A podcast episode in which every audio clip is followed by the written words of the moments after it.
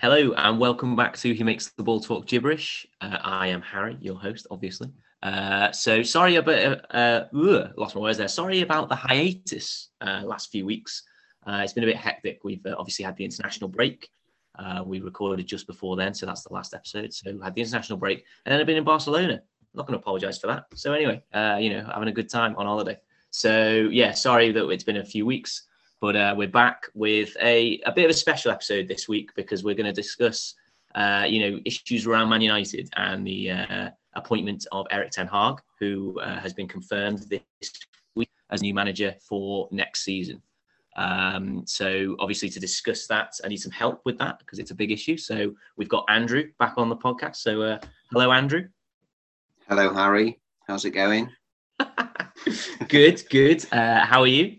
Yeah, not too bad, not too bad. Looking forward to considering in detail Erik Ten Hag's expected um, to be next manager. Is it? I don't hmm. think it's been officially confirmed as of yet. Well, I mean, it, it, it's all but, isn't it? You know, I yeah, it, okay. it would be quite scandalous if it was somebody else. I mean, obviously, I think that the only way it would happen that it wasn't Ten Hag is if he walked away. You know, I don't think Man United are going to turn around. Yeah, oh, yeah, it's not him. So, the story, the story is now that it's all it's about uh, dotting the i's and crossing the t's, isn't it? Mm. Basically, right? He's agreed to do it, so hopefully it's a done deal. I say hopefully. I mean, this is something we'll get onto in a bit. Whether yeah. whether Ten Hag is the guy, who knows? But well, we'll see. We'll we'll do go into that in a bit of more de- detail as we just as the discussion progresses. Absolutely, absolutely. So, um, and just to let everyone know that uh, you know I will be discussing uh, Premier League issues that we've missed because obviously we haven't done a show for a while. So I'll be discussing Premier League issues such as City versus Liverpool. Yep, that was great, wasn't it? Um, you know, we'll be uh, discussing that next episode. So you know, we'll, we'll catch up loads, so like a, a month's worth of Premier League. But today we're just going to focus on Man United and what the future holds. So let's get into it then. So, you know, where, did you want to start with a specific topic in mind? Well, yeah, I thought it would be useful for those listeners who potentially don't know all that much about Erik Ten Hag. I mean, just to, I mean, full disclosure, I don't necessarily know all that much about Erik Ten Hag apart from what I've read. Um, yeah.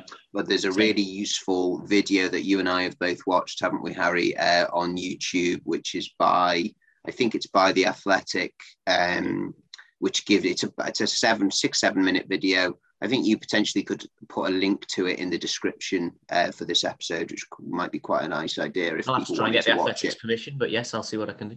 Yeah, I mean it's a YouTube video, so you don't need their permission, bro. Okay, so yeah, so once we've established all of the, uh, once Harry signs the contract with Athletic to share their videos, which is exactly what I they want them joking. to do. Um, well, yeah. So this video gives you a bit of a nice rundown of how Erik Ten Hag Ajax team have played, uh, sort of how they approach uh, football. I don't think any of it is a real surprise or anything particularly revolutionary because it effectively sounds like what every other manager seems to want to achieve.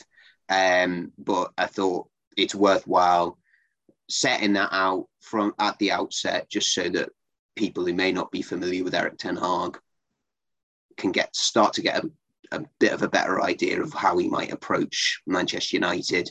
And then we'll move on to maybe considering whether or not he's actually going to be successful in achieving that end mm-hmm. or those ends. Yeah.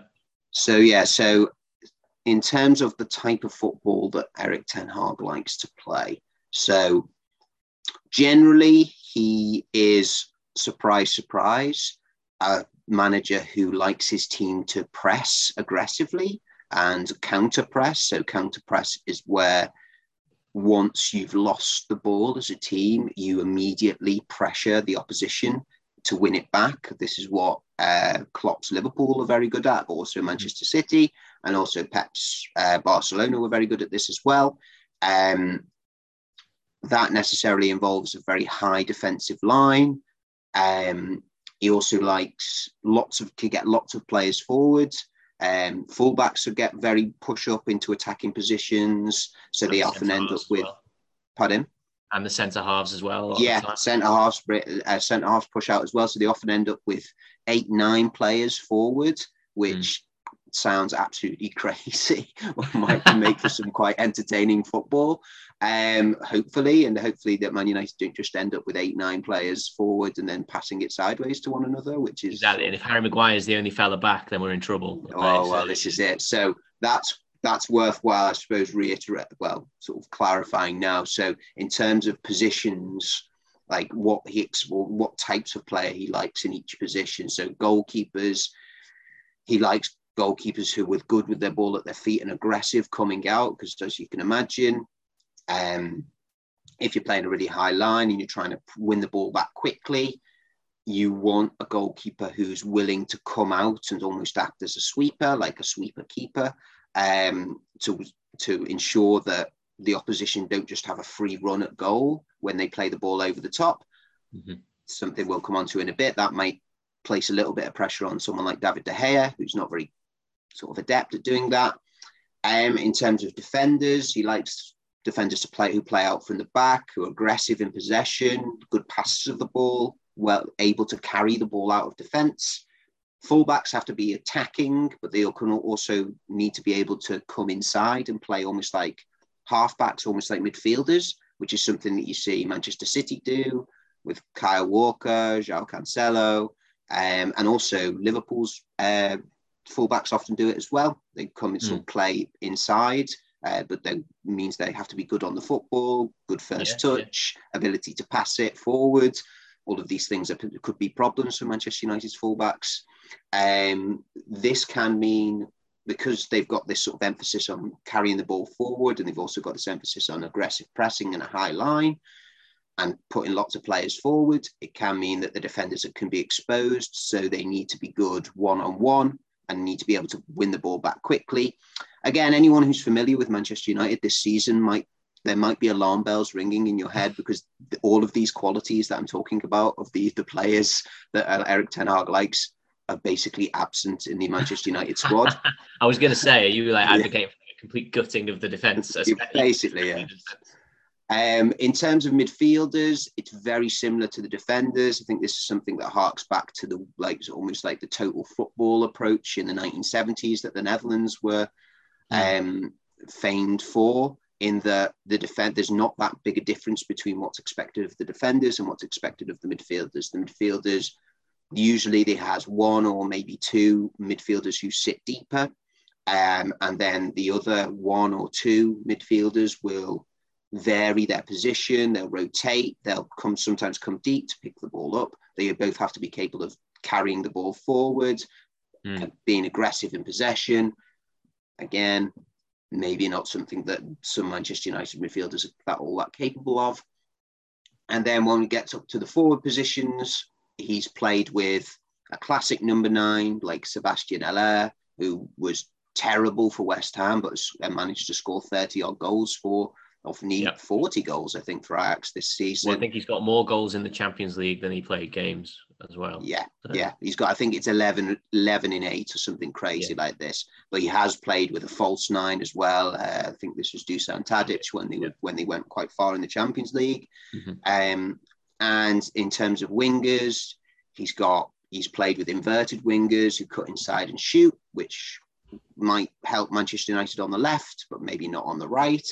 Um, they vary their position, much like the defenders and the midfielders, but he also can play wingers more traditionally as well. And this is where hopefully there's maybe going to be a little bit of adaptability in that he can adapt the way in which he sets his forwards players up to the players he has available. So Sebastian Haller is like a more of a classic number nine, so is relying on wingers who are able to go on the outside and put it in the box, and that's some, that's an approach Ajax have adopted this uh, this season.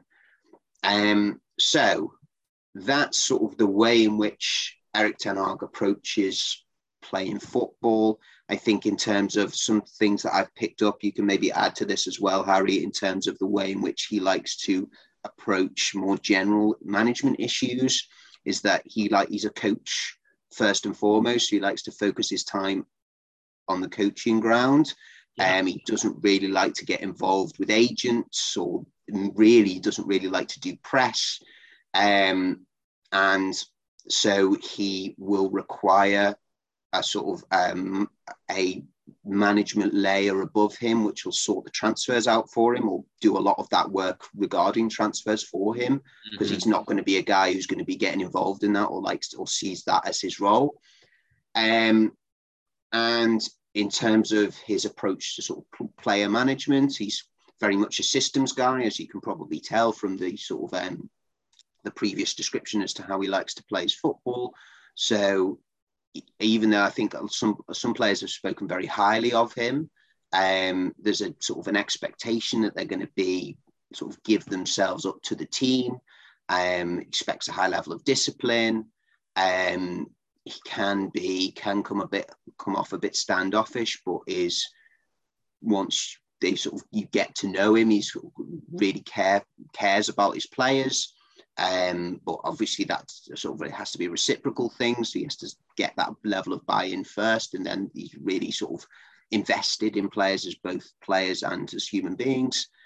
Um, I think that gives you a sort of a good idea of what he's almost the what how he's going to want to approach this. So Man United have presumably hired him to deliver that level of football, but also with an idea that they're going to have a management structure in place that's going to allow the likes of Erik Ten Hag and whoever comes after him to focus on the football. Um, so yeah, so I think that unless you've got anything to add to that, Harry, that's probably going to bring us well, on to our. I mean, is that is that structure in place currently? Because I mean, well, like, this is Darren Fletcher and the other fella. I can't remember his so name. The, so I think this is the thing. So in terms of what we think he needs to succeed, then I think he's going to need a couple of things that are, re- are going to be really crucial. That structure of being in place is one of them. Um, and you're right in terms of whether that is actually in place. You'd have to say, at best, there's doubts over it. So mm. I was doing it, was doing it in my head the other day, trying to think through the various directorial um, people at Manchester United who have some influence over the football side of things. So they've got Darren Fletcher's the technical director, mm-hmm. who is a coach as well, apparently, which is right. nothing to do with technical directorship, as far as I know, to understand the role. They've got a director of football in John Murtough. Yeah. Um, they've got a consultant in Ralf Rangnick. They've got a chief executive in Richard Arnold. And they've got a chief negotiator in Matt Judge. So they've got five people in uh, potential next when Erik Ten Hag comes in. They've got five people plus the coach who are going to yeah. be involved in overseeing the overhaul of the squad and delivering the transfers. There's question marks as to whether or not that starts to get a little bit confusing. I'd never heard of any other clubs having that number of people involved in that sort of the layer between um, the ownership and the football side of things. And there's a question mark as to whether it gets a bit confusing. I think that's where you start to set Erik Ten Hag up to fail. Because if he wants to concentrate on coaching mm. and he's got very particular ideas about who he needs to bring in, um, the, the transfers he needs to bring in in order to deliver on the the type of football that he wants to play, he can't be far arsing around trying to get a sense out of this weird structure that Man United have in place. They can't be spending the time that you'd rather be spending on focusing on the players, on go speaking to this agent because Matt Judge can't do his job properly, or trying to get in touch with Matt Judge, or trying to convince the Glazers through uh, Richard Arnold that they need this money. Well, this um, is the problem. Then, as yeah. you say, like, you know, the structure is far too diluted almost. You know what I mean? Like, it's, well, it's too busy. You know what I mean? Like, it's like it's it's far too. If there's too many people, like like that you have to go through, and quite frankly, you know, too many cooks in it. Do you know what I mean? At the end of the day, it feels as though, as you say, they're setting up for failure. I said that it was probably the right guy at the wrong time I think he is a good manager, and all that you know, he seems to get you know his team's playing very good football. But when there's a good structure around him, you know, when so he can go into the job and just coach, and he definitely won't be able to do that at Man United with the current structure. So I think. Well, I mean, it's it's whether or not it's whether or not Manchester United, in by virtue of having so many people, because it, it's this classic thing. It does happen in workplaces where they end up hiring five people to do two people's jobs, and it just about works. But there's an efficiency sort of cost there in that you've hired five people to do two people's jobs. So it's whether or not in hiring, in having five people, they can just about deliver the functions that are a, that they need to deliver um, by virtue of just having that many people. Sort of like is like that sort of that proverb about if you give the monkeys typewriters for over an infinite number of years, and eventually they'll write Shakespeare. So it's mm-hmm. sort of like, I mean, it's a scaled down version of that. But if we give all of these fellas some degree of influence and some degree of decision making power, and maybe it'll just work by accident. I think the consultancy role for Rangnick is is very very odd, um, and it, well, it will be interesting. As he wants or he first thought. Well, I mean, not that I wouldn't expect a consultant to have all that much influence because they're there to they're there to advise. They produce they're an external body that you hire because you don't have particular expertise in an area and you want someone to come in and provide you with an overview of the current situation and provide some advice or recommendations as to what the best route forward is. But reading up on the role of technical director, that's what a technical director is meant to do. Technical directors don't tend to stay in post for all that long because they're there to provide that that advice. So rather than have Darren Fletcher dicking about being a coach but also being a quote unquote technical director, they should have just given the technical director role to Ralf Rangnick and told Fletcher to don't know, be a coach. If you want to be a hmm. coach, be a coach. But don't don't let's not come up with these jumped up titles for ex players. Like, I mean, Man United have been guilty of this for a long time of giving ex players, ex managers these these roles in the club which are poorly defined, which have a negative influence on whoever is trying to work with the football side of things currently. Matt Busby, a legend that he is, was general manager for a while after he got um, after he retired and completely me- messed around with um, subsequent managers and himself stepped in to be manager. And we still, and we repeated that mistake again with Alex Ferguson. Alex Ferguson goes to every match. I mean, mm. if you want to go to every match, be the manager. Like, I don't understand why you retired. Can't get him, can't keep him away from the fucking place. And yeah, but he wanted, he's desperate to retire. Anyway, like, I think that's that's the yeah that's the worry whether or not we can we can just about make it work we'll have to see i think potentially you could i mean i know you've spoken about there about uh, ten hag almost needing something in place to be successful it's whether they look at ten hag as someone who's going to kickstart this organization side of things so they know that Ten Hag wants the structure in place to be able to focus on coaching and focus on getting the team playing the way he wants them to play. They know that going in. So whether they go, right, we, this is a kick up the arse that we need to start putting those structures in place, making sure we know what each person's role that they they're playing and what each person needs to do and what what responsibilities they have. Mm-hmm. Um, they use that to kickstart. They use Ten Hag appointment to kickstart that. Who knows?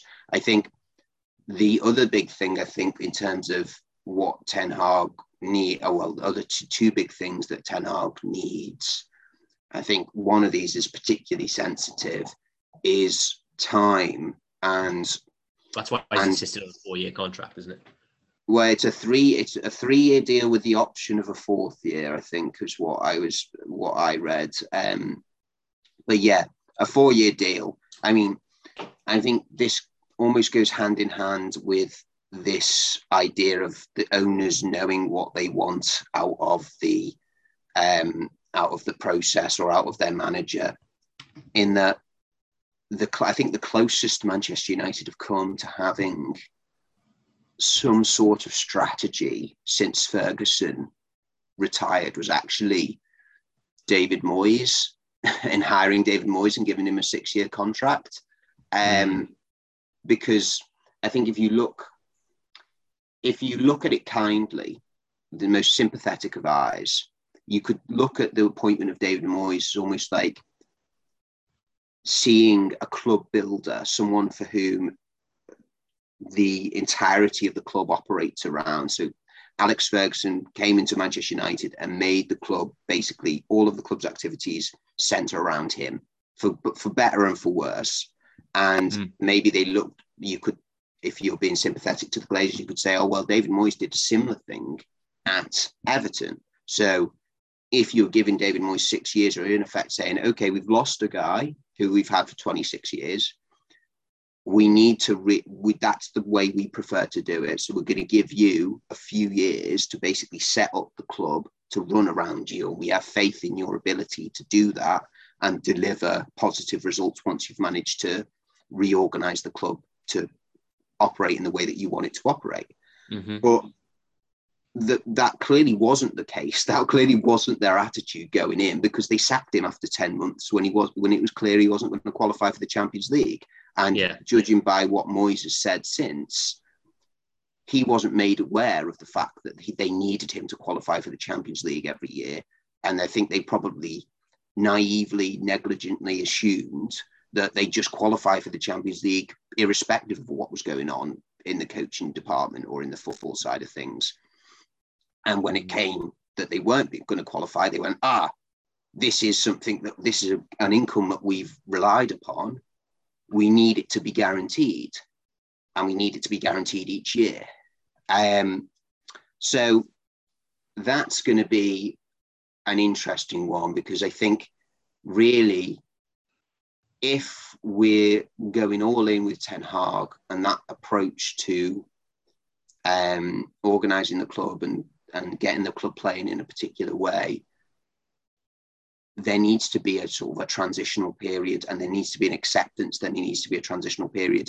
The Glazers need to be prepared to not qualify for the Champions League for maybe one, maybe two, maybe three years. And they need to have a plan in place of what they want to be achieving at the end of each year. And they need to entrust people like the director of football to give them an objective assessment as to whether the club is meeting those targets.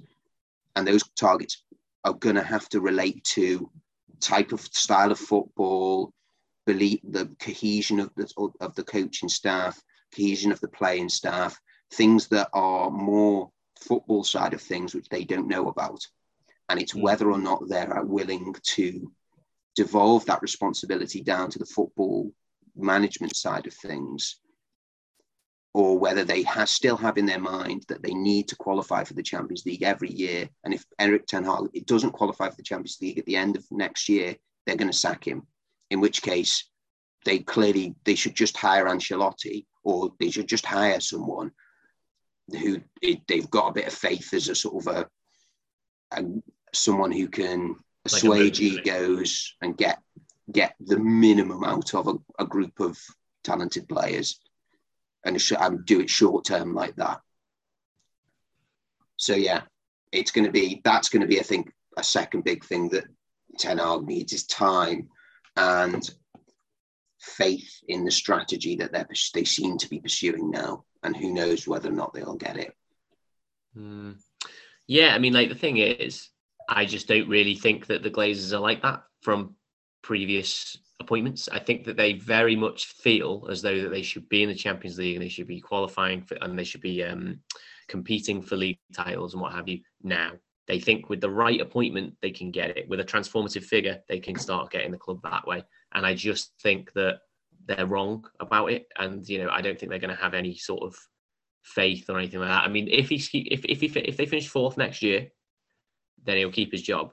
But anything less, and I don't think they'll have any patience. I don't think they'll give him any time, and unless that's been like you know agreed. But I just don't think they will because you know they they tried to do it with Solskjaer, and you know they were rightly ridiculed by a lot of people. You know, it was a failed experiment, and people couldn't quite frankly believe that they insisted on sticking with Solskjaer for as long as they did. You know, other clubs were laughing at Man United, you know, having Solskjaer there. And that sounds a bit extreme, but he's he's into like he's got a slightly better managerial record than Frank Lampard. But the thing is, like up until the start of this year, Solskjaer had seen progression year on year. Whether or not that's attributable to him or whether or not it's just sheer luck, I mean, people point to the injuries that Liverpool suffered um, last year. Maybe Rightly, that that pardon. Rightly, I think. Well, I mean, they Van Dijk was injured all season, and then they had Matip was in and out of the team, but he decided he's, the goalkeeper. The goalkeepers. They lost six games in a row at home. Like, see, clearly something went wrong other yeah. than just the defenders being missing. Because, like, that doesn't happen if you've got defenders missing. They've still got a really good team. They still had Salah, Mane, and Firmino were fit all season, and they had mm. midfielders who were fit all season. It's just that they they had a bit of a nightmare, and like they've clearly improved upon it this year. Um, but you, like it, yeah. Anyway, you can put that down, that Liverpool collapse to whatever you want to put it down to. Man United did better than them last year in all respects. Yeah. Um, but it collapsed this year, and the reasons for that are pretty unclear at this point in time. Um, but I think in terms of delivering on a strategy, there wasn't much of a strategy there, and now they've got a bit of a clearer one in terms of well, well, ostensibly anyway, they've got a clearer strategy in terms of trying to rebuild the club. I think that did have start to happen under Solskjaer, but there's very obvious problems with it. There was the the, the pretty substantial rumours that Solskjaer wanted a midfielder in the summer, and he didn't give him one. They gave him Ronaldo instead. Which well, that, okay, that's, that's why it collapsed. You know, because they brought Ronaldo in instead of actually bringing someone yeah. in who would you know improve the team. Yeah, and that, and that and that's the thing. That's the type of thing that can't happen anymore. And you would hope with this structure in place, they've got a director of football, they've got Ralf Rangnick consulting, they've got technical directors, they've got all of this sort of directorial sort of positions coming out of their arse. You'd hope now that they don't go down that road of chasing big deals. I think I think Ed Woodward I mean, we'll never know for sure because Ed Woodward's not the type of guy who comes out and admits fault because he tried to blame everyone else for uh, all of his own failings. Um, but that's that's got him written all over it. That transfer, yeah, that because that's the sort of thing that he liked to do. He'd like to waggle his willy about metaphorically and make big money signings with little thought as to how they fit together. And again, this is something that they really, really need to get right here. They can't afford to go down the road of. I was just looking. I mean, we've spoken a little bit before we recorded at the list of squad players that Manchester United have got. They've got mm. nine centre halves and about 10 attacking midfielders. And then they've got one defensive midfielder and two centre, two 90 year old centre forwards. It's just a completely dereliction of duty, a complete dereliction of duty in, in the, the, the thing that they're meant to be doing, which is building squads, building teams that can win that can win titles. Instead, they've picked players to try and offset some problem that they've got. So go, oh, we haven't spent enough money. Here's a load of money on this player. Okay, do we need him? Do we is is is Bruno Fernandes really the player that you need if you've got Paul Pogba? And if you're trying to get Paul Pogba signed up to a new deal, is Donny van de Beek the player if you that you need if you've got Paul Pogba and Bruno Fernandes and you and you've signed them both up to new deals? Yeah. Who knows? Who knows? And, and, and McTominay and Fred, neither of whom is good enough to play in one position midfield. So you have to play in both, which means that Donny van de Beek, Paul Pogba, and Bruno Fernandes all have to fit into one position in midfield. So you've got two players who can't be who can have to play every game, and three players who can only play a third of the game each. It makes no like they've built a squad which is so lopsided, so pulling in different directions, so incapable of delivering on any one style of play. They just look, you'd get performances like the one against Everton. They just look like they've got no idea what they're meant to be doing. Mm-hmm. Absolutely mm-hmm. no clue. And just because they, for all intents and purposes, they don't, because they've just, they, there's so many different types of player in there bought signed for different managers, signed at diff, signed for different styles of play. You've got Louis Van Gaal players, you've got Jose Mourinho players, Ole Solskjaer players, David Moyes players, mm. um, Alex Ferguson players. Still, um, it's just yeah, and that's the sort of thing that can't afford to keep getting wrong. We can't afford to keep going down this road. So I think that brings us quite nicely onto the the sort of I suppose the the related point of they need to be brutal with the playing staff now and not just hold on to players because they spent a lot of money on them and that they yeah, want to return on. It, it's, it, I suppose though the, the issue is that you know how do you get rid of a I don't know how do you get rid of Phil Jones? How do you get rid of Eric Bailly? You know, like you can't like no one wants them. You know, how do you get rid of Alex Telles?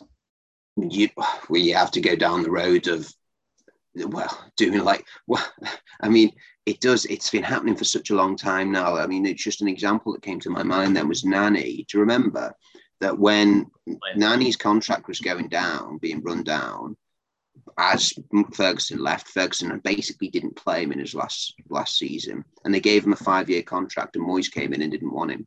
So yeah. they were stuck with Nani for five years after Ferguson had left, and neither Ferguson nor Moyes wanted to play him. So, like, but they hmm. did it because Nani was an asset that cost them, I think, 17 million, and there was probably probably ad word that he'd be worth X amount in the transfer market. So they said, "Oh well, we don't want to lose him for free, so sign him up to a new contract." And that's happened here. Yeah, like so Eric Bailly, Phil Jones, um, Mata, Mata um, these types of players who are on contracts which they don't deserve to be on. They haven't been playing for years and years and years. Eric mm. Bailly can't even get in the squad, and they're play, picking two goalies in the in the first team in the first team squad. Like that's the sort of thing that they can't afford to do anymore. But now, for the here and now, they need to go down the road with Nat, like they did with Nani, of subsidizing wages, getting rid of them as in any way that you can get rid of them, no matter what it costs. Because they think the more that they hang on to players for just hoping that some club will buy them, the, the worse it becomes for a manager because that person being in the squad is one less per one less position for someone else. And it means that you're thinking that you're going down the road of like Ralf Rangnick did of playing Phil Jones. Like, okay, Phil Jones had an okay game in a in a game that they did they win or did they draw? Was it against Middlesbrough? Did he play? And they lost in that game. Yeah, so they lost against a championship team, and Phil Jones gets a pat on the back because he played okay okay, fine. I mean, are we a charity club now? Are we giving these players, are we giving these players a sort of game for the day? Like, it doesn't make any sense. So you sort of, it, it's that, it's that, I suppose, feeling that a manager feels obligated to play a player because they're there and because the club doesn't want to get rid of them. We can't have that. If Ten Hag wants, has got these principles about the way he wants to play football and the types of player who are going to suit that. If he says, oh, sorry, banged, banged the table down, I'm getting gesticulating with my hands so much, trying to be to get so passionate about these, Manchester United's terrible squad. Um, if if Ten Hag comes in and says Harry Maguire doesn't suit my style of play, I want to get rid of him, and they go and they dally and they go, well, he cost us 80 million. Ten Hag goes, well, no one's going to this is exactly the sort of conversation which distracts Ten Hag away from the thing that he needs to be doing, like negotiating with the board to sell a player. He goes, well, I'm not going to play him. So if, if we don't sell him now, in a year's time, he's going to be worth less. And in a year's time after that, he's going to be worth less. And a year's time after that, he'll leave on a free. So this is the sort of thing they're going to have to bite the bullet on. They spent yeah. 80 million quid on Harry Maguire as a fuck you to Jose Mourinho. Swallow your pride get rid of him. If he doesn't, if if Ten Hag doesn't want him, don't go. Oh well, could he work? And Ten Hag's going. Well, okay. Well, he's he's clearly quite influential and a whinger in the dressing room because there's all these stories coming out about how Harry Maguire's upset at this and that and the other. Jesus Christ.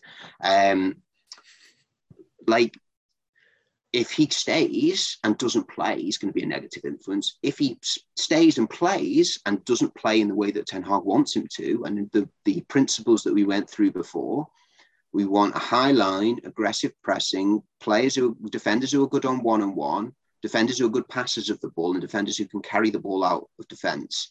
Harry Maguire is not that defender. No.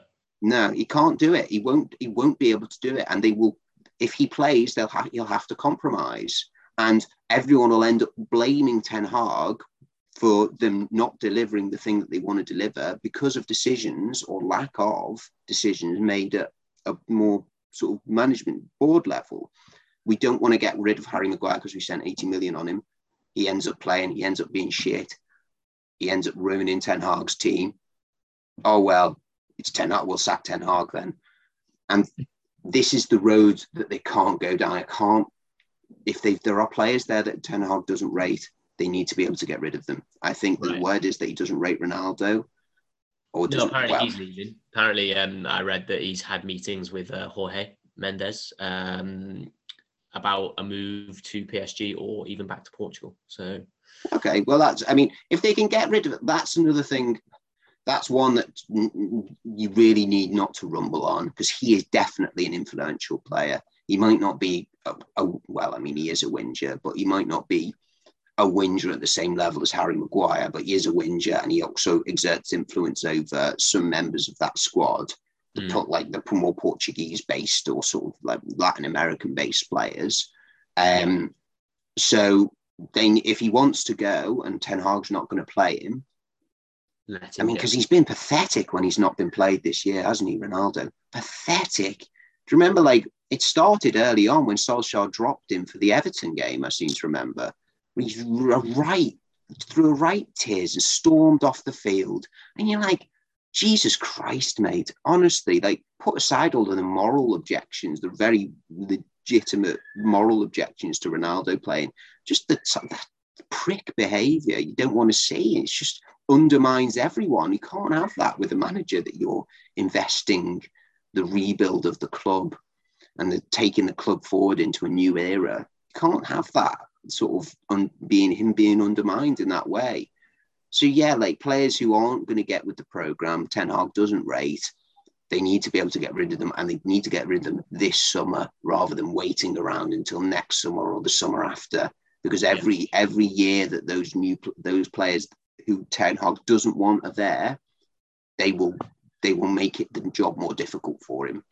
So he needs to be given as much as possible a clean slate to work with, and that is going to require some sacrifices from the Glazers on quote unquote assets that they've invested money into that will they won't be able to realize that value or anything close to it.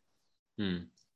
So that's what he needs to succeed then, essentially, just like a clear out that's very effective and, you know, they're able to start with a clean slate, as you said. So then what else does he need, you know, to in order to succeed, like in terms of personnel coming in? Does he need like, you know, have you has, has there been any players identified that they could possibly be after in the summer, or is that a bit too specific? And are we just more talking generally? Um, no, I think we can have a little bit of a chat about that. I think in terms of, I mean, looking at the show with for full disclosure for those listening, we've got um we've got a list of the squad up in front of us. Um, and this I'm very we've ever done. I'm, I'm very nerdy, so I've gone through them and given them a score out of ten as to whether or not uh, whether or not they meet Ten Hag's principles or um, and I think that I've I've totted up one, two, three, four, five, six, 9, 10, 11, 12, 13. So there's 13 players out of a out of a squad of about 35 who I can see yeah. potentially being able to implement the type of football that Ten Hag wants to play. And a couple of those are definitely leaving at the end of the yes, summer. a couple of those are leaving. Matic is leaving. Um, Cavani will leave. Matic will leave. Cavani will leave. Yeah, Matic will Bailly leave. Yeah. well, could Bailly, Bailly probably leave. Yeah. Mm. So, yeah, so you're probably looking at maybe less than 10 players who are some of them are maybe like I mean you've said that some of them are potential. You know what I mean? So like you know you've got your likes of I don't know Tuanzebe who could come back and be quite good. Uh, there, that's yeah. That I mean, that's one of those. It's they've got so many players. This is the problem with Man United squad. So they've got players who have not only played poorly at Manchester United or not kicked on at Manchester United, but when they've been given a loan out, have not kicked on again. Mm. So, like, so just going through this list here, we've got Tuanzebe, who was on loan at um, Aston Villa, and then they they didn't he didn't play there, so he's gone to Napoli. He doesn't play there apparently. Um, Brandon Williams is in out of a terrible Norwich team. James yep. Garner is the only one who's doing really well. He's playing well at Nottingham Forest, and they're doing really well. Um, Tahith Chong is playing, I think, at Birmingham, not doing very, not doing particularly well. Facundo Pellistri is signed for big money. Apparently, he's not very doing very well in Spain. Amad Diallo signed for big money, been on loan at Rangers, not doing great, not in and out of the team. Anthony Martial, obviously, we all know about Anthony Martial, very up and down sort of player. Maybe there was hope that him going on loan to a team who were playing really well, um, who were playing well until Martial arrived. uh, Sevilla. Why he's out of the team now?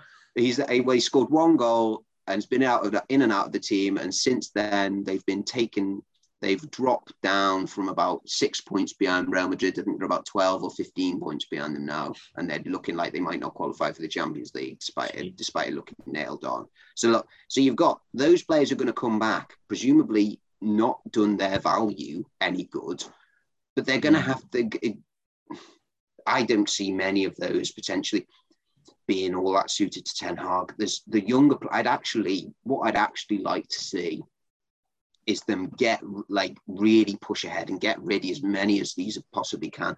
And actually, they don't actually have to sign anyone. Just bring through some of the younger players. At least that's something that we can get behind because they're more willing to give those guys a chance. And yeah. and they and Ten Hag works really well with younger players. All of the Ajax team that he's worked with were all extremely young.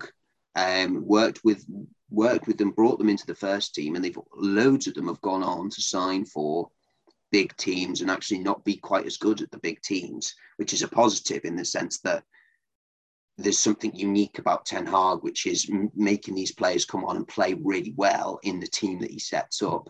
And then they don't quite replicate it elsewhere. That's what you always want. You don't want what's happened with Man United in recent years of Man United players looking terrible at Man United and leaving and looking really good. Um, yeah. so yeah, I mean Lingard is like an example. I mean he's there still now, yeah. but he looked amazing at West Ham. And then they were like, you know what, we'll keep him, but we're not going to sign him. And you, like, they should have sold him in the summer when West Ham wanted him and wanted he's to. A player. he's a player. I mean, I've given so just to give the viewers an insight into some of my thinking around this, I gave out of ten, I gave Jesse Lingard a five in terms of his suitability for Ten Hag, and sort of I wasn't really sure. But but by the sounds of some of his principles in terms of being able to rotate rotate position, being sort of purposeful with the ball, like if they got them playing the right way, Lingard would be Lingard would do well in that type of team. Mm, definitely. But he's probably had enough because that was yeah, like you say, that was a real killer to for Solskjaer to beg uh, from the reports, if we can trust the reports on it, to beg him to stay, and then for him to barely play him. Mm like it, it, just yeah it's another one it's just you, you have no idea what the decision making process is there um, it seems absolutely wild um, it's and it's it's killing killing people's careers and killing and killing United at the same time. Um, well, if Lingard had played in that West Ham side this season, who knows? He could yeah. be in the England squad again. He could be like, you know, if he'd have kept that level, he definitely would be in the England yeah. squad. That's it, isn't it? That's it. So it's sort and of he's definitely not going to go to the World Cup because yeah. of the season he's had, and that's his last World Cup potentially because he's what 28, 29, I think. Yeah, so you know yeah. he'll be 33 when well, yeah, 30, 32 and a half when the next one comes around. So you know he'll be, it'll be yeah. a pity, uh, you know, to take Lingard like Lingard. It'll be more of a oh well he's you know paid his dues we can put him in the squad but never play him sort of thing if he ever does go to a world another world cup and That's it's just it. it's a shame Yeah, it is a shame, and it's it, and it, this is the thing. It's it's elite football, so these guys are on good money, so it's sometimes a little bit difficult to feel sympathy with for them. But equally put, that's yeah, that's someone who's gone away and done really well and has deserved almost deserved to take his career on and capitalize on playing well. And yeah. it's just been stunted by Manchester United's incredibly Obtuse. bizarre decision making yeah. approaches. And the, the same thing happened with nearly with Dan James that Solskjaer said to him he's going to he wants to keep him, and then someone else said, "Oh, you know, your eighth choice." And so he was like, "Okay, well, I'll leave there. I'll sign somewhere else than my eighth choice." Behind yeah. Lingard, who never plays, and presumably Mata as well, who never plays. Um, yeah, it's one of those. I think that's that's that's what he needs to succeed. I think is a clear out faith in the strategy and and an ability to see the strategy through and um being yeah just being given the support by the structures above him in signing players and overseeing mm. squad direction so obviously this isn't all going to happen in one window. Well, maybe, maybe not. I mean, it, it's probably not going to. No, I wouldn't have thought so. If they were successful with this, you know, relatively big clear out, you know, over the next few years or what have you, then are we basically saying that they need to sign a player in every position, at least one? Because is, is are there any positions that you know, apart from maybe the wingers, that you can potentially think would be that are okay? You know? So yeah, this is the so this is the tricky one. So I've I've identified of the centre halves, Varane and Bailly as being potential, um, potentially able to sort of fulfills Ten Hag's vision. The only reason I picked Bailly is because he's the only one with any pace. And and Varane has got good reading of the game. So you could see in terms of just a reminder of those the way that Ten Hag, Ten Hag likes to defend, really high line, aggressive pressing, and um, being able to play out from the back, and um, carrying the ball, need to be good one on one. I think and they can be exposed. So I think pace is going to be a really important one for the centre halves.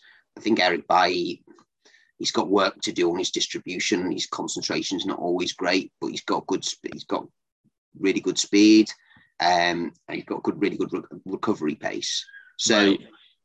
of the defenders that they've got, he's got potential there, but he's the only one that I could see fulfilling that those those that those principles of being able to play in the way that Ten Hag wants to play, Varane as well. Um, so yeah, you're probably looking at a centre half, one minimum. You're probably looking at a right back because I can't see Wan-Bissaka unless unless he's coached and he's coached quickly. Um, but then again, really quickly. Well, what what makes a good coach? Is it taking players who are who are shit and making them good, or is it buying good players and making them work? You know what I mean? Yeah, that's a, that's a, it's an interesting dichotomy there. I think there's maybe a little bit of a little bit from column A, a little bit from column B, in the words of Homer Simpson. Nice. Um, in the yeah, yeah, nice yeah. one. um, in the like, you need to be able to bring players on because I do think that there have been players at Manchester United who they've lost faith in so far too quickly, and right. then their careers have stalled because there's been a confidence issue as a result of them being discarded by Man United, or they've had to go down a level and then they've not really picked, received the same level of support. Or there are a myriad of things that can happen i think with a footballer which can result in a variety of different career trajectories. I don't necessarily think that for instance alexander trent alexander arnold is an incredible fullback an incredible player. Do you mm-hmm. think that if he'd been picked up by jose mourinho at man united that his career trajectory would have followed the same sort well, of, of course not. Like, it's it's no. like if Van had signed Mane. Yeah, well, this is the thing, isn't it? So, like, you take Liverpool players out of that team where they've been they've been given a structure within which to work, which sort of brings out the best in them. They've got coaches who believe in them and are, positive, and they're always asking them to play positively. Mm. Like Trent Alexander-Arnold wouldn't have been able to play in a Mourinho low block because he just, I mean, like people have a pop at his sort of defending. And I mean, it has a lot to do with the way in which they play. Um, but he also runs back and does like good things in defense. So he's not like a complete joke defender. But if he was just being asked to just defend the, the, the 18 yard box, there's no way he would have been like he would, he would have developed in the same way that he's developed now. So I think there is a thing, there is definitely that aspect to it where a coach gets hold of a player at a stage in their career where they they work well together, Mm. or in the sort of the converse would be the coach and the player meet and they're complete polar opposites and they really get, don't get on and the, that player the potential that player had is lost I think Um, that as well comes to the type of coach that, that or the type of man that the manager is. You know, Yeah. I mean, Mourinho nowadays falls out with anybody and everybody. You know, um, and he and he did that at Man United. He kicked up an absolute stink because he, he wanted a centre half and they didn't sign. Maguire He'd already signed too many, and so he was like, right then, well, fuck yous, I'm gonna get, I'm gonna. And also he was like, you know, insisted on signing Paul Pogba for 90 million quid, and then when he arrived, he didn't have a plan for him. You know, he wanted to play him Yeah. as a defensive fielder. So it's like, you know, and then he fell out with him because of that. And Pogba was like, well, what, what are you doing? Like, why are you? I do think, yeah, Paul Pogba was a, a classic example of that, of him just unfortunately running into a succession of managers, a, a structure within Man United where they weren't willing to play in a way or set up the team in a way that best exemplified his his quality, Mm. and as such, he's really fallen by the wayside. I mean, his career's not fallen off a cliff in the way that it has done for others, but it's certainly he's what 29 now, 28, 29. So he should be at the top of his game, and he's looking really like he, he's not as good a player as he was before he signed for Man United. Mm. And like, so that's, I suppose, speaks to your point in that there is a need to sign players who are at a good level that they can operate with the manager and, and sort of have got a good level of ability. But equally put, if the manager and the player aren't suited to one another, or the player's not suited to the style the manager is trying to implement, they their potential could be lost, and they might not fulfil the sort of the level of potential you paid for, or which you'd hoped when you saw them in the youth team. I think Man United squad is littered with those players where they've paid a lot of money for them with a particular idea in mind as to who, how they want to play football and how they want to approach the game. And the manager's changed and they've come in with a different approach, and that player's not looked the same.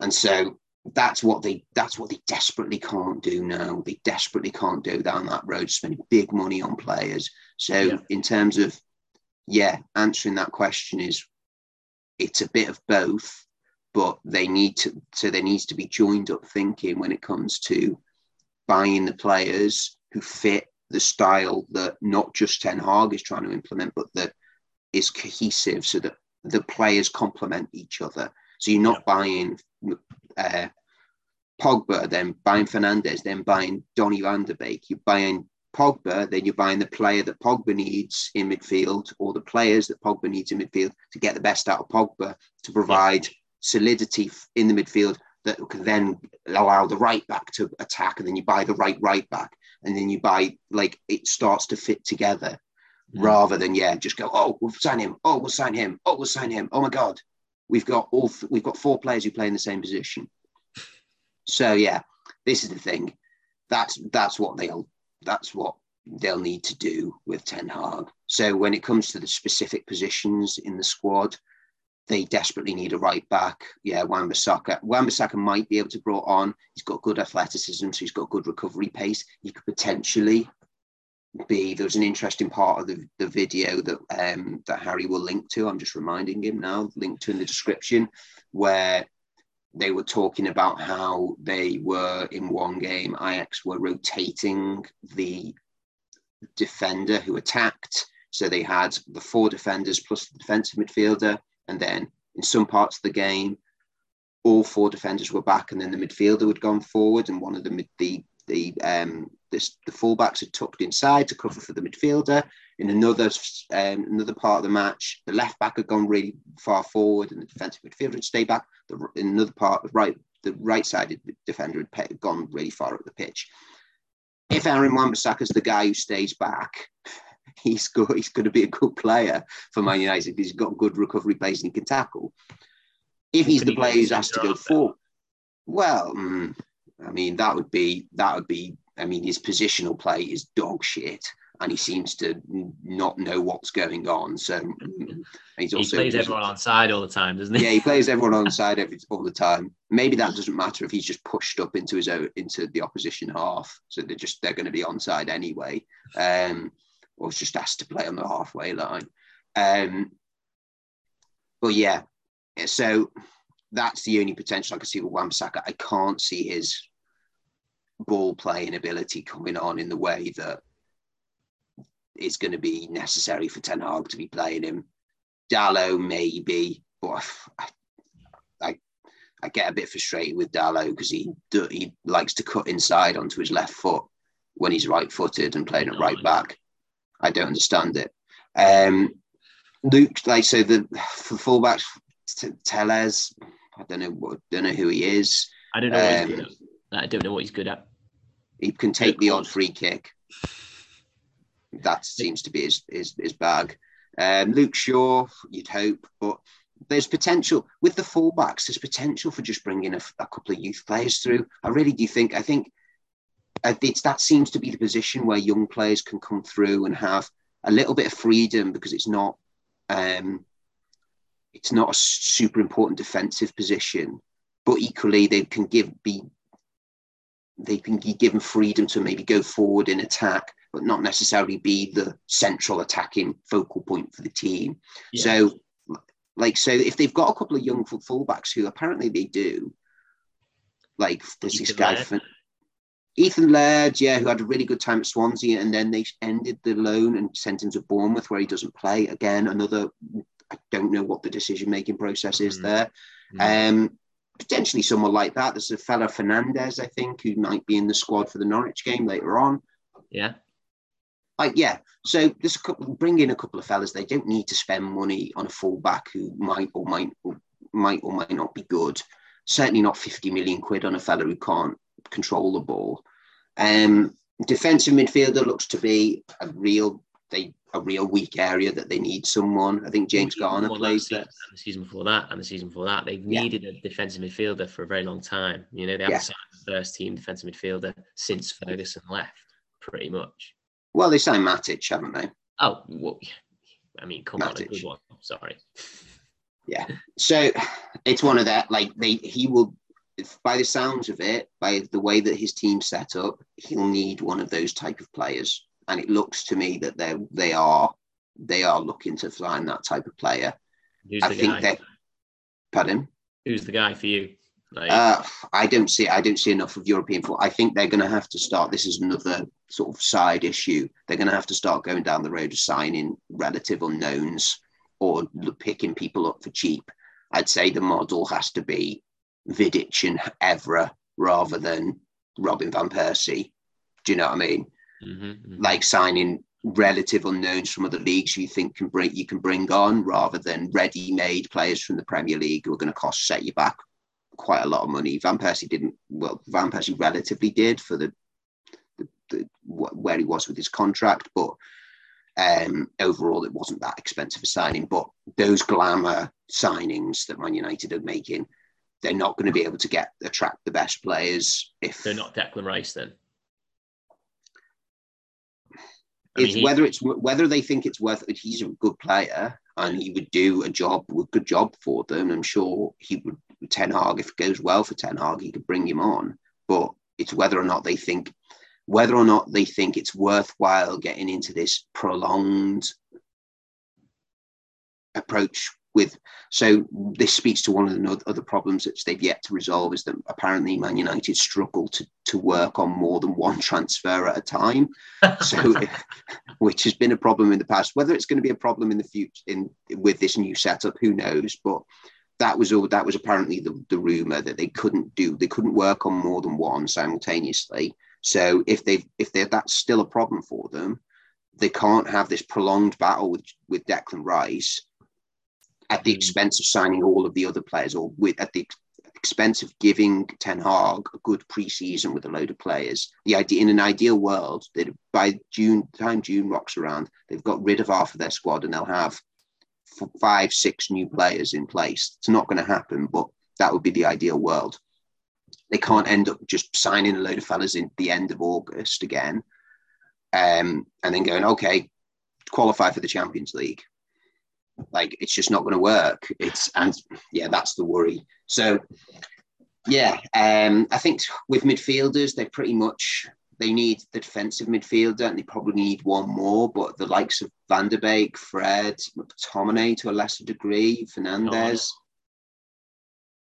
Garner, yeah. So that's that's one place where if they get those players playing well and in roles that suit them, which has been a problem in the past. McTominay and Fred playing deep in midfield when they've got no passing ability and can't control it is a big problem.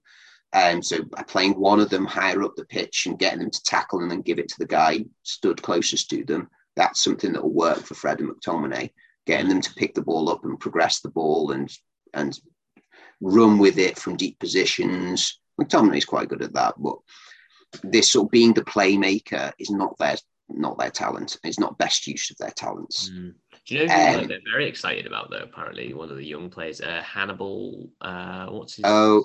Mejri or something like that. Mejbri or something. Yeah. yeah, yeah, yeah. So that's another one. Like he's another guy who potentially, if they wanted to get like Pogba looks to be going, if you wanted mm. to get rid of Van der Beek as well because they Van der Beek's fed up, and they or they wanted to get rid of Fred because why not? And like having another having a younger player in there to try and bring on would it would not be a bad thing. Mm. Um, and particularly if James Garner's there as well, because it sort of you start to get a few of them coming through at the same time. It always feels a little bit like you're building something, even if it's just that's just a perception. For mm. if only one or two are coming through, but if like three or four um, coming through and playing regularly, you're starting to build that sort of that connection between the supporters and the, the team again. Yeah, we, and when like other midfielders like wingers, attackers, they, they need a couple of players there. I think Sancho and Elanga I've put as players who I could see working in um, a, a um, in a Ten Hag team, but I think Elanga only needs to be brought on a little bit more. Um, and Rashford. Yeah. Mm. Rashford, if he starts to come on a little bit, plays on the left wing, and doesn't play him on the fucking right, which Rangnick seems to have a sort of he can't play him anywhere else apart from on the right. Um, yeah, like maybe he'll come on again, maybe with a bit more confidence, and maybe with a manager who trusts him and who can work, has got a system that work for him. Maybe maybe he'll come on. Um, and then they need a forward, don't they? Unless unless they've they've got unless Ten Hag can work with Martial. Um, but or unless I, he plays a false nine and has Sancho, uh, you know, Sancho, Rashford, and Elanga. Unless he plays all th- those three across the front. Yeah, maybe, maybe. I still think then you you you're a you couple short. Yeah, yeah, yeah. Or, or just basically Martial, maybe. Mm, yeah. If so I think back and kicks on, that'll be quite interesting. Well, this is it. So there's there's some question marks over. They're pretty big question marks over some of these younger players who are coming back from loan spells.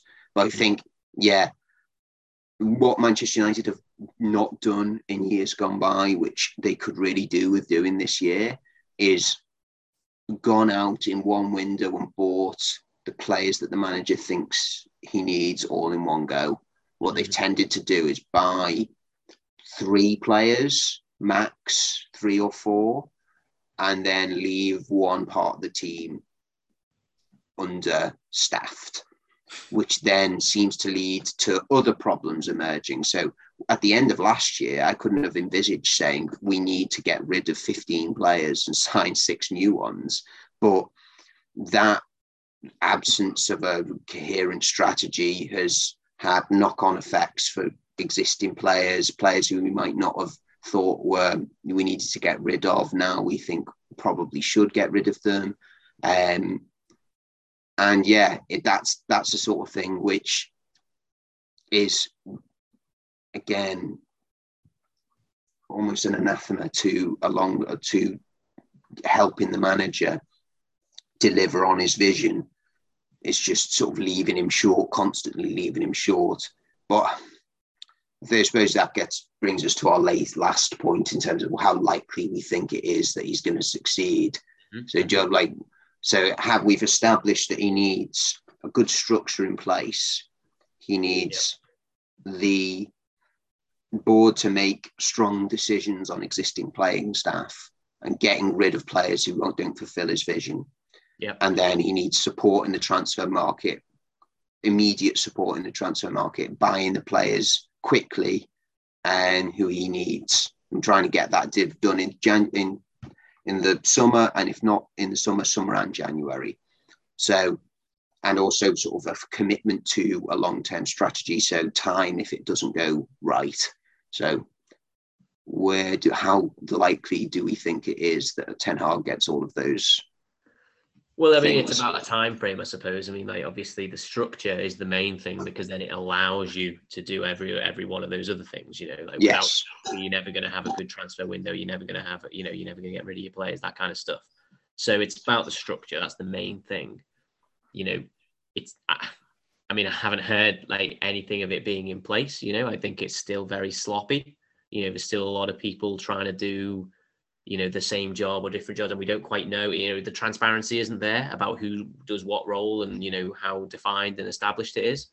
So you know obviously this will be part of negotiations with ten hag you'd like to think. Ten hag would insist on some of these things being in place by he, by the time he arrives. So you know maybe who knows? I think that it depends how um serious the board are about you know correcting the problems, you know?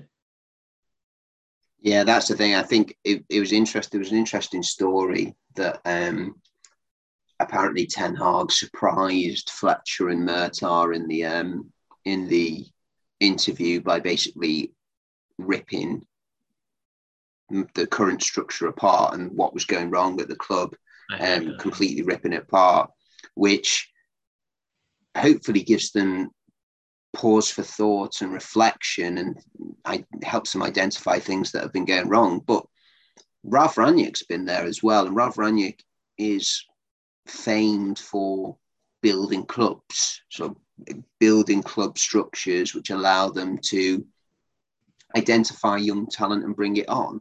So, like Erling Haaland is the the big one. Like they got Erling Haaland at uh, at Salzburg got Ali like he managed to sign Erling Haaland, um, and subsequent to that, they were able to sort of well, they sold him to Borussia Dortmund, but he he he's going to come on, go on to become one of the best players in the world.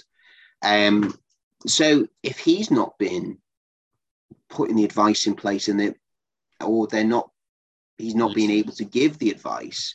Mm you sort of think, well, that's a waste. For whatever they're paying him, they're wasting it. But maybe they're listening to him. Who knows? This speaks to what you were saying about transparency and about who knowing who does what. It's not very clear from the outside. So that lack of clarity could just point to Man United being guarded with their decision making processes. But yeah, my I think my my main fear is that the Glazer influence in terms of wanting short term goals which relate to finances are going to start to really negatively impact this long term thinking. And when it comes to the crunch, are they going to be able to accept two years without Champions League? Are they going to be able to accept an eighth, ninth place finish? No European football at all, if that's what it takes to deliver the long term success. I mean, that's what I took with Klopp.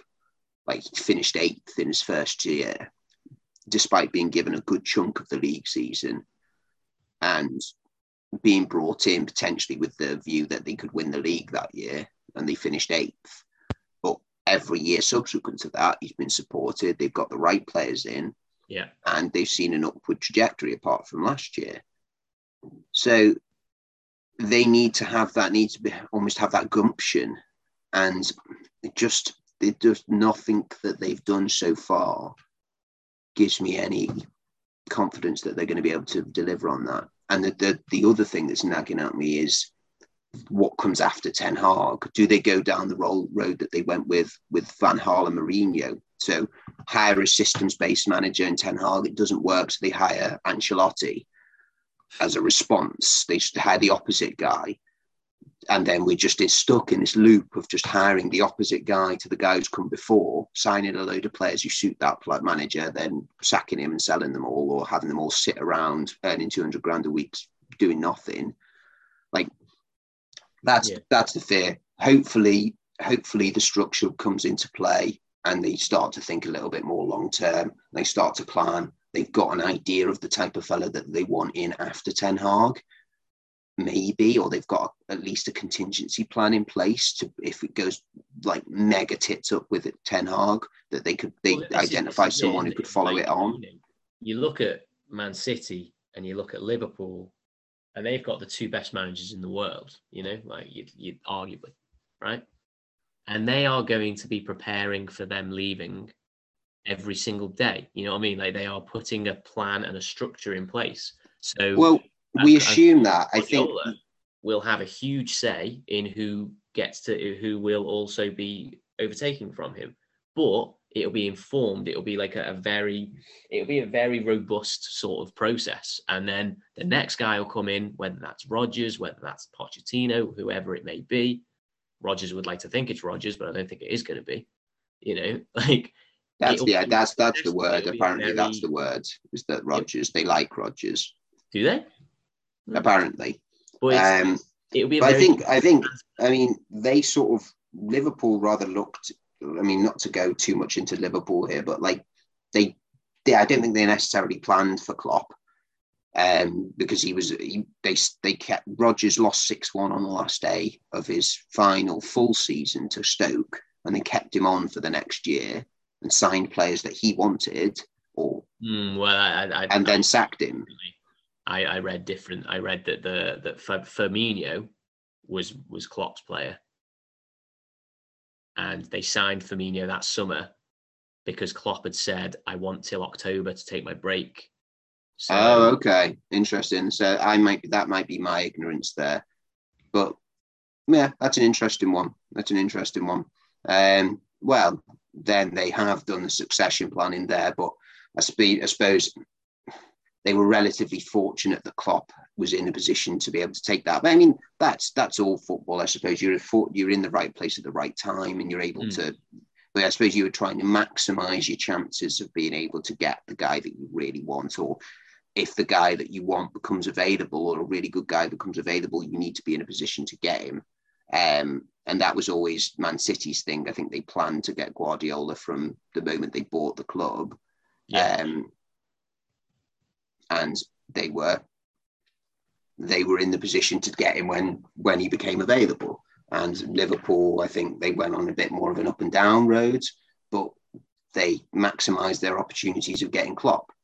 So that's the thing. So Man United need to be need to have that structure in place, not just for Ten Hag, but for the guy that comes after Ten Hag. Um, which is a scary thing to think of at the moment because we're not even sure if Ten Hag's going to go right. Um, yeah, yeah. And just hope that it does. But it's it's it's something that would book the trend certainly with the Glazers, but we'll have to see if they're starting to realise what it takes to run a football club they can't just leave it to one guy and sit back and count their dividends.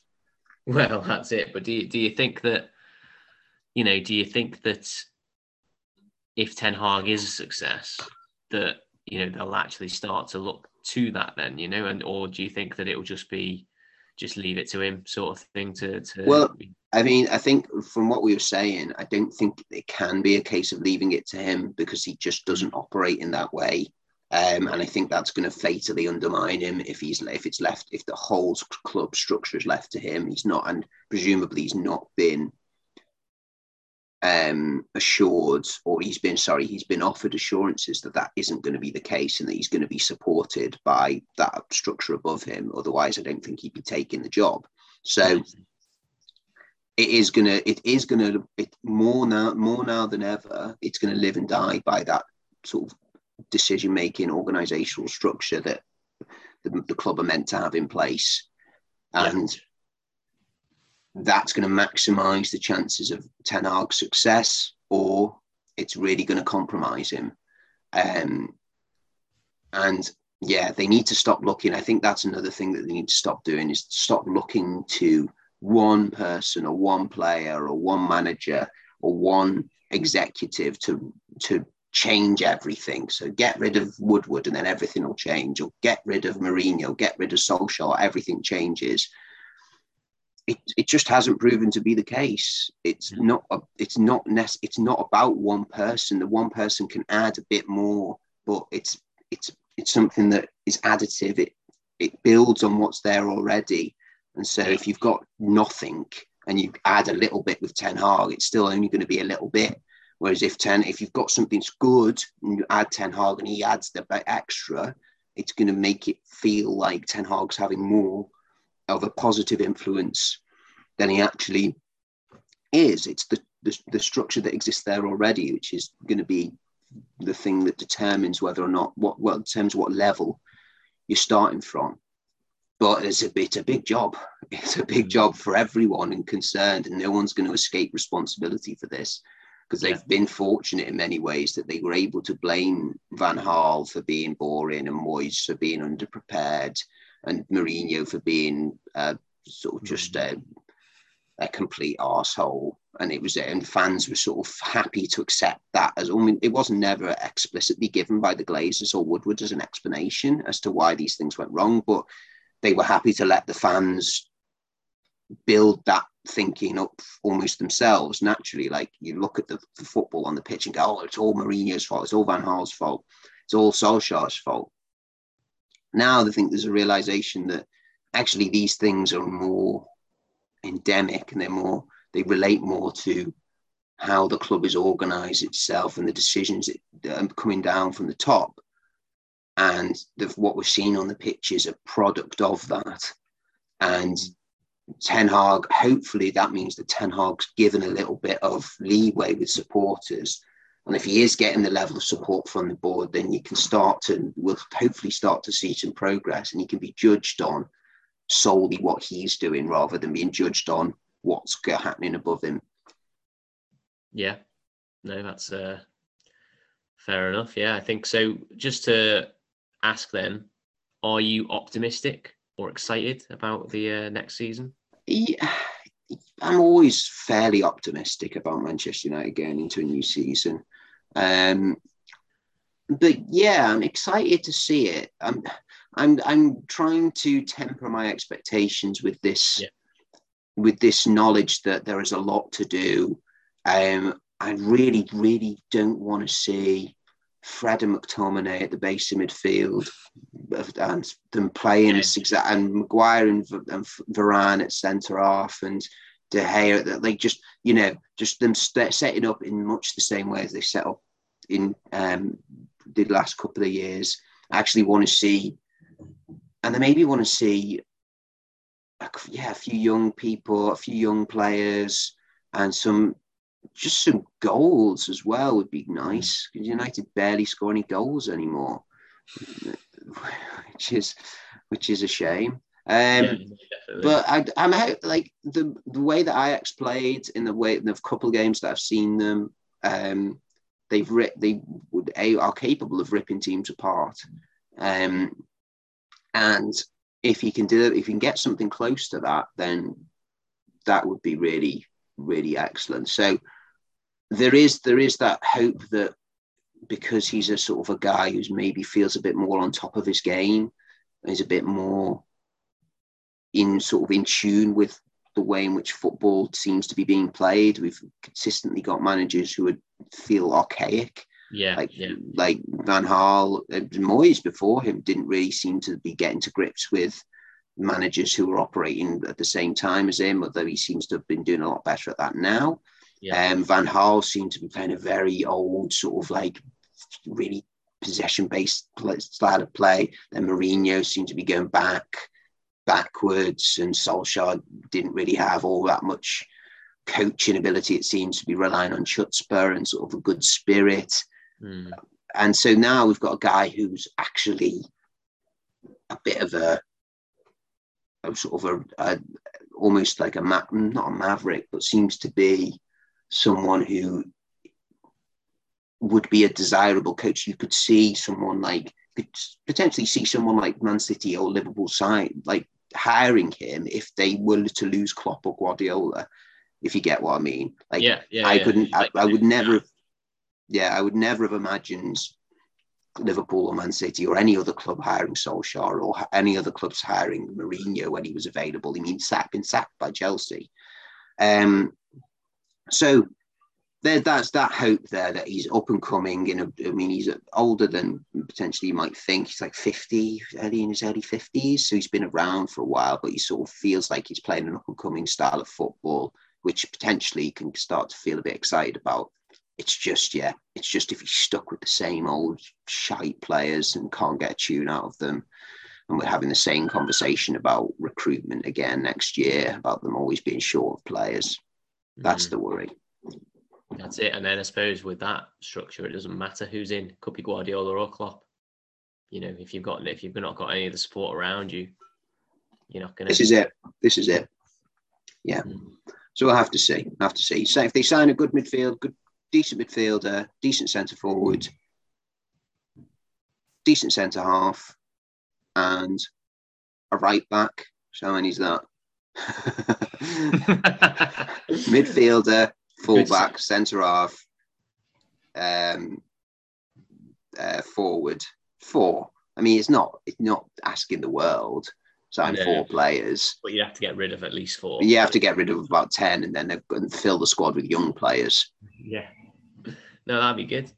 Yeah. It, it is exciting, but um, and look, I can be a fan again if Ronaldo leaves in the summer. So you know, I'm, I'm looking forward. to it. This that's the thing, yeah. If that's going to be, I'll actually be more excited about players leaving because it actually me it might, it might actually show me they're serious about doing some of the stuff they're saying they're going to do. exactly. I think it'd be, you know, it's definitely in their best interest to get rid of Ronaldo, like for sure. Eh, like, And like beyond that, like looking in the squad of the players who played a lot this year, if you could sell one player, get rid of one player, or make sure that you could get rid of one player, who would it be? Aside from like aside from the guys who you know are leaving, like Cavani and Matic and Ronaldo, I think Ronaldo is a given.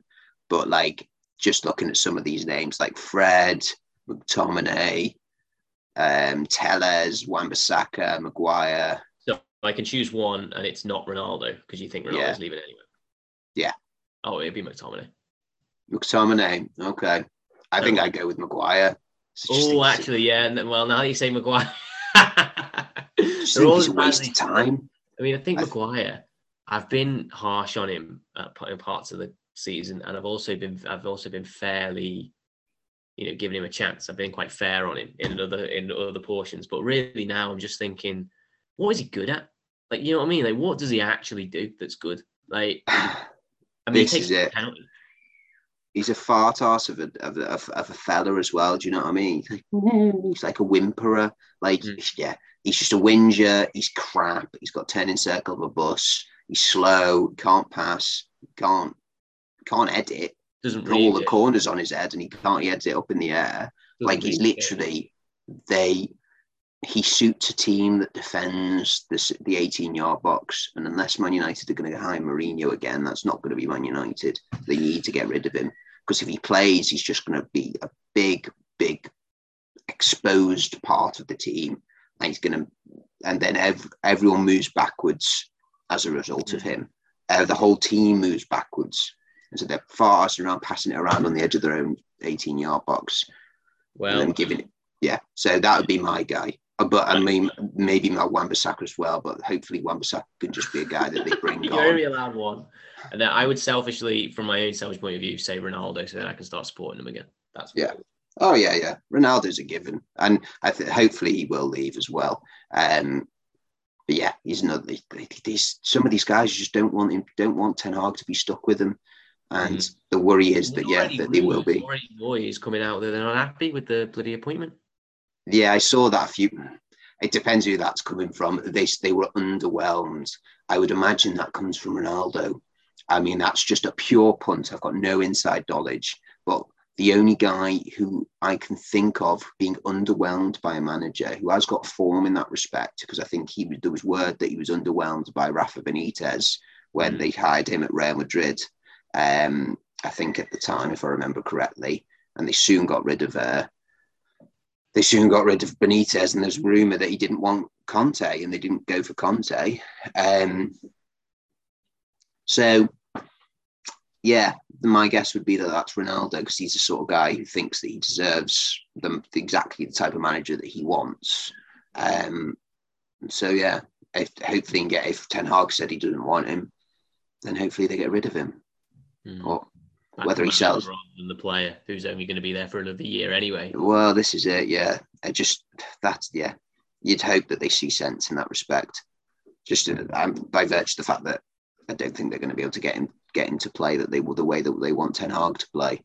Um, and if he's ill disciplined like the like he has been, it's going to really upset the balance. It's going to really put a lot of pressure on Ten Hag to try and manage one player when he's actually looking to implement a system and a way of playing, which is is going to really require the focus. But rather than trying to keep Ronaldo happy, which has seemed to have been was Solskjaer's focus, and has seemed to be at times been Rangnick's focus. So yeah, hopefully he goes, get some younger players in, get a bit of enthusiasm back. That's all I want to see. I don't want to see them farting around and scoring no goals and looking like they're never going to score. Like just if they just just wants some good football. yeah, just a bit of a bit of enthusiasm about the game. I don't like. I genuinely, I think this has been tested over the past nine years. Is that I don't genuinely don't mind if if if they lose and they lose in the right way, but they very rarely lose in the right way. They lose in a way where they're almost throwing in the towel as soon as they concede a goal, and just almost like everything evaporates from all belief or belief in each other or willingness to put like put the hard yards in for the team. I'm sure that's not true, but that's just how it feels watching them. Mm. Is it just like everything evacuates from them, and they, it seems incapable of playing football, like literally to the point where they feel like they they can't control it and they can't pass it. It looks like they've not played football before sometimes, mm. and so yeah, just a basic level of ability, basic level of enthusiasm for the the game and the team, and a bit of a willingness to to risk some stuff and play in a bit of an exciting way. But Agreed. who knows? Well, it'll be very interesting. You know, obviously we've got to get through this season still and see what the hell happens there. But I don't, I doubt that Man United. Um, so uh, uh, here on this podcast, well, on this chat rather, we've always said that uh, you know United would finish in the top four. Definitely changing that now. Hmm. Uh, they, you know, Tottenham have probably got it. Uh, well, Tottenham or Arsenal, it could be quite a good race because they've got to play each other. Not that top four is like a huge achievement or anything, but uh, yeah. So we get through this season, see where they're at. Hopefully Ronaldo leaves, then I can be back on the United train, and it'll be quite nice, I think. So, uh, but yeah, looking forward to next season. Um, it'll be quite interesting, no matter what happens. I think, to be honest with you. Yes, let's just hope Manchester United, are being talked spoken about for football rather than for everything else. It's just mm. boring. It's just I mean, it's exciting. I'm sure it's interesting, exciting for other people. It just gets, and it is. It, I mean, we've had an interesting discussion today about what it's going to take for Ten Hag to be successful, but we've, but it's sometimes just you just just want to enjoy the football. Like they, they've Manchester United is watching Manchester United play football is the least enjoyable aspect of supporting them at the minute, and it should be the opposite. It should be the only important thing. Yeah, exactly, exactly. But the actual prospect of sitting down to watch Man United is just one that I can't countenance. Mm. Like I'm playing at three o'clock today, or in days gone by, I would have found a stream. I'm just not even going to bother. No, today. I mean, it's it's Norwich, so you'd like to think that you know. I mean, I'll check the score at half time, and if it's nil nil, I might be like, bloody hell, I might have to turn this on just to see what the hell they're doing, you know. But Oh, it will be. That United, uh, United will struggle to score today. I'm telling you. Mm, well, it, the, just beat Burnley. They're right, right up for it. They can stay up still. Well, this is it. Yeah. So this is this is where the basic level of enthusiasm and commitment comes in because if they've if that if they've got that and United don't have it, then there's a good chance that United get beat. Like they got beat. Remember when they lost to Cardiff and Cardiff were already relegated? I think that was the Oh, yeah, last. was terrible. But they, Yeah, they, yeah. didn't want to have a go at Pogba. Like, you know, the fans tried to have a go at Pogba. It's like, do you think it's literally just down to him? Like, this is what Yeah, I a- all fanship sometimes. Uh, yeah, but it's it's one of those. I think he's he's just. Um, they think I think there's a racialized dimension to the the, the criticism that Pogba gets. Mm-hmm, mm-hmm. I think like like the, the people people talk about like him not running and him like Being not late. strolling. Scott McTominay, if you watch Scott McTominay, he does exactly the same thing. He strolls about the pitch, doesn't bother getting in position, doesn't bother his ass showing for the ball. Pogba shows for the ball. Scott McTominay strolls back. Do, do, do, do, do. Oh, the midfielder I was meant to be marking is in front of me and having a shot on goal. How did that happen? Hmm. um, but yeah, so like there is that racialized dimension, but it's one of those. It's because he's such an expensive player, and because he's really, and again, we've talked about like the structure not being in place to get the best out of him, the coaches not being there to get the best out of him. Um, but it all does come. To, it's it's difficult to think rationally in those moments where you've just been embarrassed by at home by a relegated team, and someone like that is an easy target. Particularly when I think Pogba will admit himself, he probably. I mean, we've talked about all these external factors relating to his perform that have a negative influence on his performance. But I think he'll admit himself he's not played well enough when he has been given chances in the team, potentially playing in a position that works for him, being given the opportunity to play in such a way in a, in a role that suits him. Yeah. He just hasn't performed consistently enough.